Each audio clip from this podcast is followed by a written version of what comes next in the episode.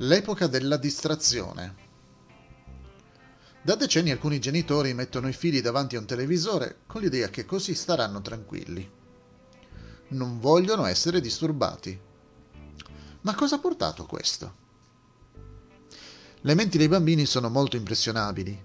Il dottor Arthur Tim, uno psichiatra infantile, avverte che una tale restrizione ha un effetto molto deleterio sulla mente dei bambini in fase di crescita quanto al comportamento umano, crescono con un senso totalmente distorto di ciò che è giusto e sbagliato. Ogni giorno sentiamo notizie di minorenni coinvolti in crimini violenti e depravati. È spaventoso dire da dove proviene la maggior parte delle loro idee. Genitori, state monitorando i contenuti dei programmi televisivi e dei videogiochi con cui i vostri figli entrano in contatto? Che dire degli adulti?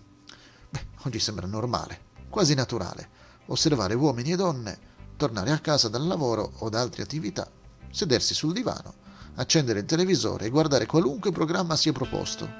Poi prendono in mano lo smartphone o il tablet PC e si mettono a esplorare il web oppure qualche social network.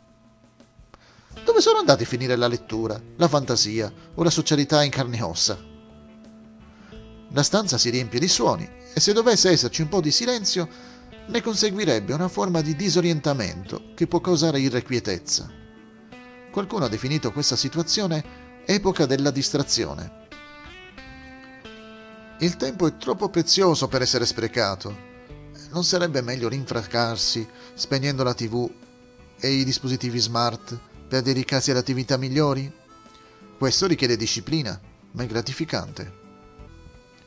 Anche il ballo è una forma di intrattenimento e di distrazione. La storia ci dice che è antico quasi quanto l'umanità. Per esempio, gli antichi ebrei ballavano per esprimere la loro gioia e adorare Dio. Oggi il ballo non è quasi mai associato alla religione.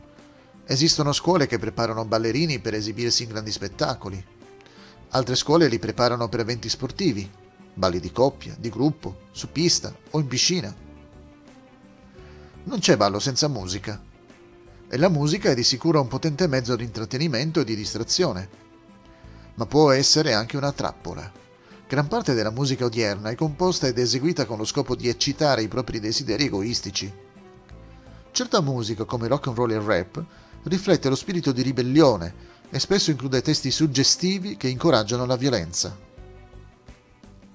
Non lasciamoci distrarre da questa epoca di distrazione. Scegliamo con saggezza lo svago.